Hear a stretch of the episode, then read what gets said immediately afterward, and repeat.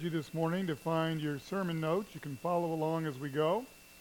Fill in the blanks if you like. Most importantly, to talk about it later, pray about it, and live the message that you hear. So the story today is not the story that we're accustomed to, the, the triumphal entry of Jesus down from the Mount of Olives into Jerusalem, but rather one that happened thousands of years before that, also on a donkey, but a different triumphal entry, if you will, and yet still pointing to the message of the cross. This is the story of Abraham. We're in the 22nd chapter you heard this morning in Genesis. It's really the conclusion of the story, so we're at the very tail end. Abraham is getting near the end of his life. In fact, in chapter 23, the very next chapter, his wife Sarah dies, and then two chapters later in 25, Abraham himself dies at the age of 175. But it is the story of the promise.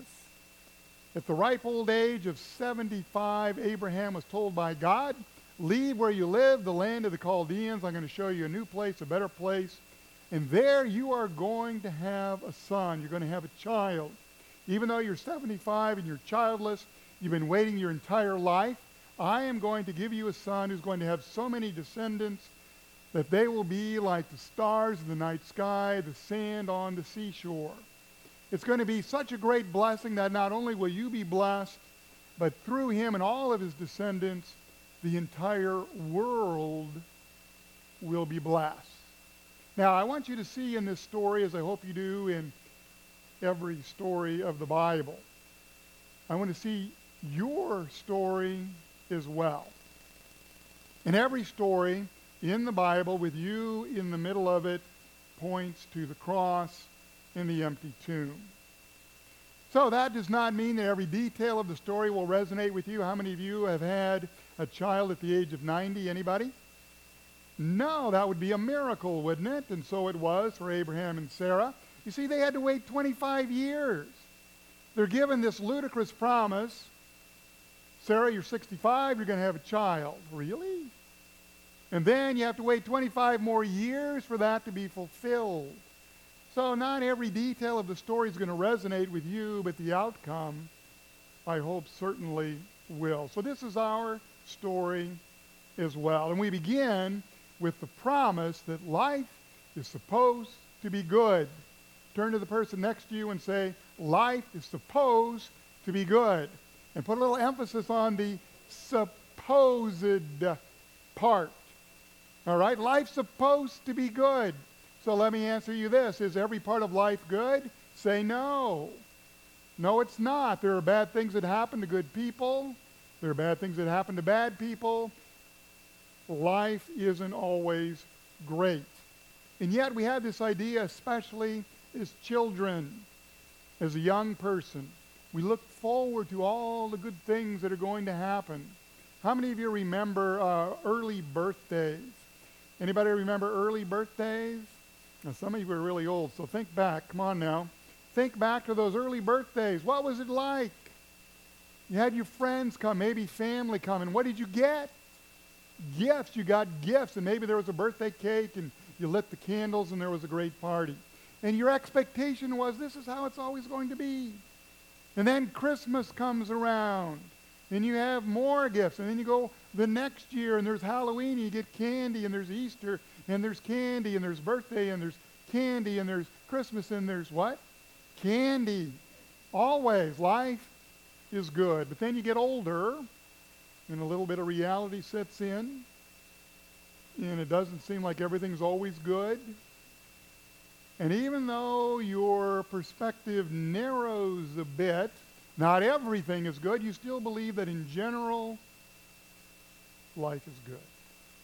That's the way that God intends it. That's the way it's supposed to be. Now, think back to Abraham and Sarah. God has blessed them richly. They left the Ur of the Chaldeans. They're in the new land of Canaan. They've been blessed with all kinds of material goods. They have lots of flocks and herds of animals. They have tons of servants, but they're still missing the one thing that's truly going to make life good for them, and that is a child. And then miraculously, Sarah becomes pregnant. She has this child at the age of 90. Great story. Should be the end of the story. Call it quits. Pull down the curtain. Roll the credits. We're all done. But it's not. It's not the end of the story. Fast forward another 15 years or so, so if you're counting, Abraham is now about 115 years old. He's seeing the end of his life coming soon. The promise has been fulfilled, at least he thinks.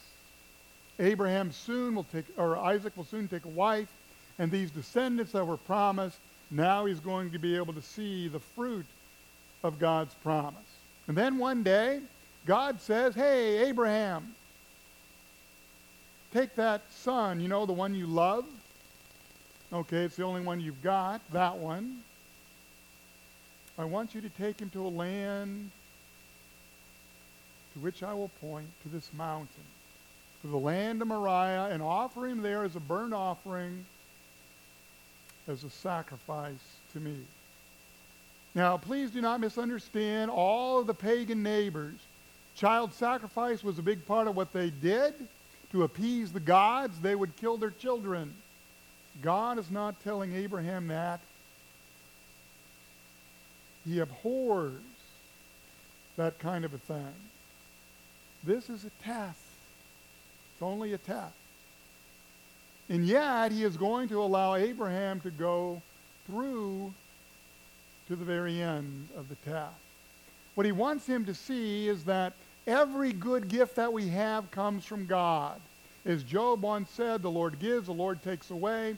Blessed be the name of the Lord.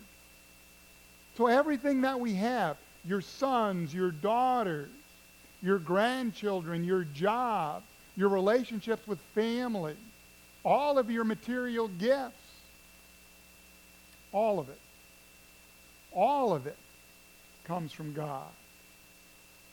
And so the test then comes, and we know, of course, that it has a, a happy ending there, right? There's a happy ending. And so God is going to provide what is missing, and that is the ram. So the whole thing for us, just as it was for Abraham, is this. Do you believe that the God whom we depend on is trustworthy? So I'm just asking you, do you believe that the God that you depend on is trustworthy? Raise your hand. Are you sure? Yeah. Well, let's see. Is he trustworthy? Do you trust that God who gives the gift in the first place can give it again? God is asking Abraham, do you believe that this gift that you've been waiting for your entire life, if I take him away, that I can give you another one. His whole life has been about trusting the Lord. You know, in a couple of weeks now, we're going to gather here together again on a Sunday. It's Reformation Sunday. What's the hymn we always sing on Reformation Sunday? Anybody? A mighty fortress is our God. So here are some of the words from that that we often overlook. It says, Let goods and kindred go. Goods are all those material things that, that we need, that we, that, we, that we have. Kindred, of course, is our family. And then the line, this mortal life also. If God came to you today and said, I'm going to take away everything that you own, would you still trust him? Now, you said you did, but if he took everything away, would you trust him? He took your family away. And remember, you said you trusted him. Would you still believe in him? If he said, tomorrow is the last day that you're going to live, would you still trust him? That was the test for Abraham, and that often is our test as well. So we know how it ends. It has a happy ending. We see there, just as Abraham was about to slay his son, Remember, Isaac had carried the wood. They had been traveling for three days. Abraham had the knife and he had the fire. And then, being a bright 15 year old, Isaac says, okay, Dad, we've got everything, but, but where's the sacrifice? Uh, we're missing the most important ingredient. We've been traveling three days.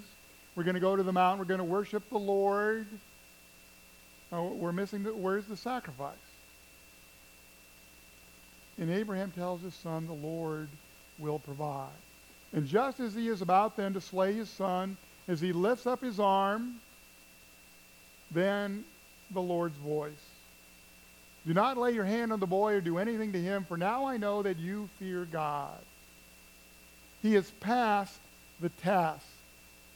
Since you have not withheld your son, your only son, the one that you love, the one who's going to be the answer to the promise. For there will be no descendants unless there is an Isaac, unless there is a son. And then he provided the ram for the sacrifice. So Abraham called that place Yahweh Yireh. Can you say that? Yahweh Yireh. The Lord will provide. Now, if you are a faithful Orthodox Jew, you can never say the name of God, Yahweh, and so you'll say Adonai. So Adonai Yireh. Either way, Yahweh Yireh or Adonai Yireh. The Lord will provide. So let's answer the question, can you let your life go? Do you trust the Lord so much, the giver of all good things, that if he were to take it all away, just like with Job, you would not curse his name, but you would say, again, his words, the Lord gives, the Lord takes away. Blessed be the name of the Lord. Well, here's the problem. These are the words of T.S. Eliot, who once said, Half the harm in the world is done by people, not by evil people, I guess that's the other half, but half the harm in the world is done by people who want to feel important.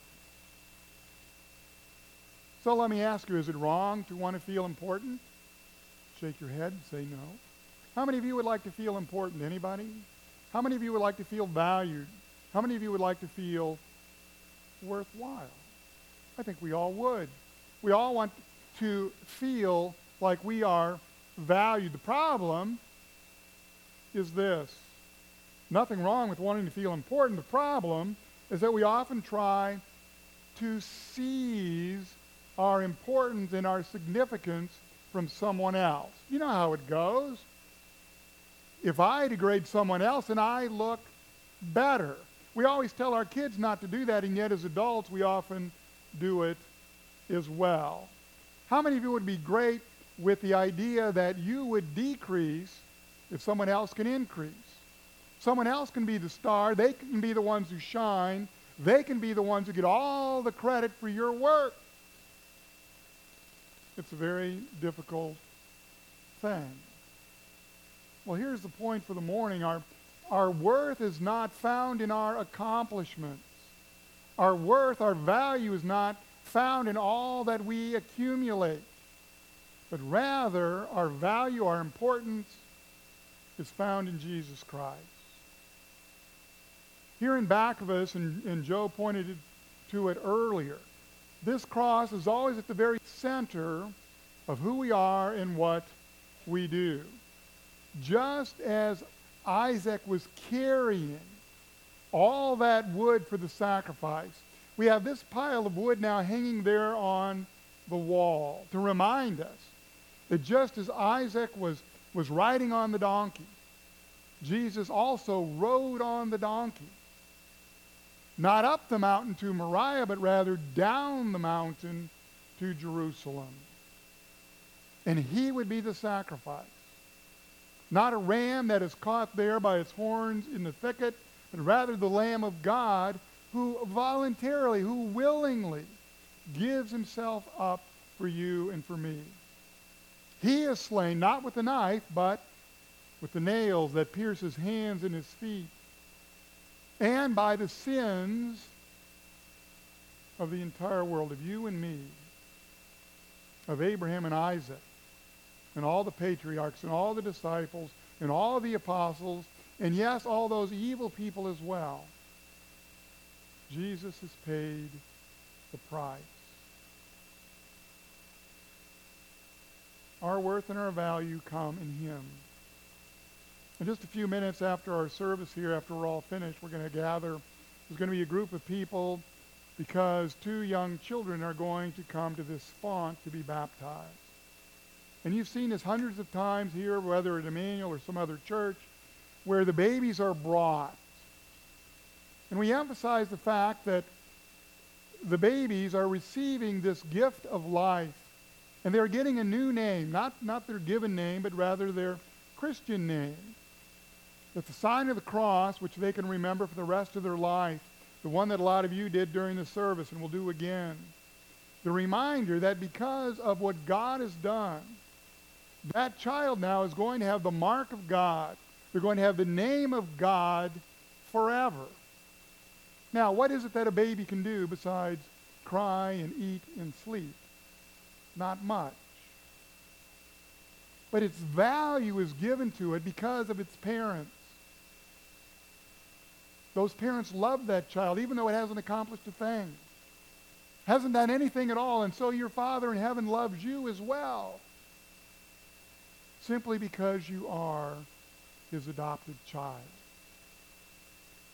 And then he asks every single one of us, just like he did Abraham, can you give up the gift and trust in the giver? Abraham believed, and we know this from the book of Hebrews, that even if God required him to kill his child, that he would raise him up from the dead. Just as in the story of Job, where Job lost everything seven sons, three daughters, thousands of camels and donkeys, and sheep and oxen. In the midst of his suffering, not only when he had lost everything, but he was suffering with boils, was wearing the sackcloth and the ashes. And his good wife says, You might as well just give up, curse God, and die, because it's only going to get worse. Job again says, Blessed be the name of the Lord. Can you trust the giver of the gift? And so I'm going to ask you this morning, can you let go not only of the things that you love, the things that give your life meaning and beauty and purpose, your house and your possessions, your career, your job, all the things that give you security and certainty and even pleasure. Can you give up all of that stuff as well as the people that you love? In other words, can you dedicate everything and give it over to God, including your children?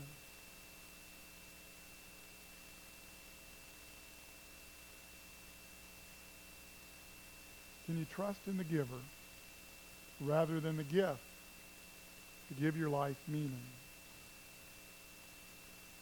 I want to close with this. It's a true story about a pastor. His name was James Angell. Not a bad name for a pastor, James Angell. The story goes like this. It was on a Saturday night. James is the pastor. It was the Saturday before Easter Sunday, the most important message of the year. He had prepared everything. He was going to bed. And then he gets the call that every parent dreads. It was from the highway patrol. His 21-year-old daughter, Susan, was going to visit her parents there. She was going to be there late in the evening go to church with them on Easter Sunday, and then have a family dinner. And the highway patrolman tells the father that your, son, that your daughter has been killed. There was a drunk driver, and she's gone. I don't know how in the world he did it, but this man now, the very next morning, without any sleep, after spending the entire night going through all the details that come with an unexpected death. And now, without any sleep at all, climbs into the pulpit And on that Sunday morning, he proclaims to his congregation that the promise is still true, that the victory has been won. And he admonished all of them trust the giver of the gift of life and not just the gift itself. Now, he admitted that over the next couple of years it was incredibly difficult, as I can only imagine losing your child in such a way. And he said that at times it felt like he was at the very end of his rope, and all he could do is, is trust that God would tie a knot there on the end for him to hang on to. He lived with that tremendous pain for several years until one day, and he says in a book that he wrote later called Oh Susan, in honor of his daughter, he said, It may not happen this way for you, it happens differently for everyone, but somewhere, sometime, somehow, God is going to give you an opportunity to make a choice, one of two. And he said, For me, it happened this way. A man came into my study at the church, and he pointed at me and he said, Jim, Here's your choice. You can either continue to whimper as you have, to wallow in your self pity, to focus on your loss, or you can embrace the gift. And no, I'm not talking about the accident as a gift because it's not. I'm not talking about the tragedy as a gift because it's not. What I'm talking about, the man said, is is the gift of insight and wisdom that you can now share with other people to make their life finer and richer as well. Trust the giver of the gift of life and not the gift itself. For just like with Isaac and with Job, if the gift is taken away, the giver remains. And just as with the Lamb of God, if God gave life once, he can do it again. And he can do it in your life as well. No matter what the circumstances of this life present to you, no matter what the news might be tomorrow, whether it's, it's cancer or whether it's Alzheimer's or whether it is the loss of a child or the loss of a relationship. Trust in the one who gives every good gift. Trust in the one who brings the peace that this world could never give. For if God has given life to you once, he can do it again. Amen? Amen. Let's all rise now and make profession of our faith this morning through the words of the Apostles' Creed.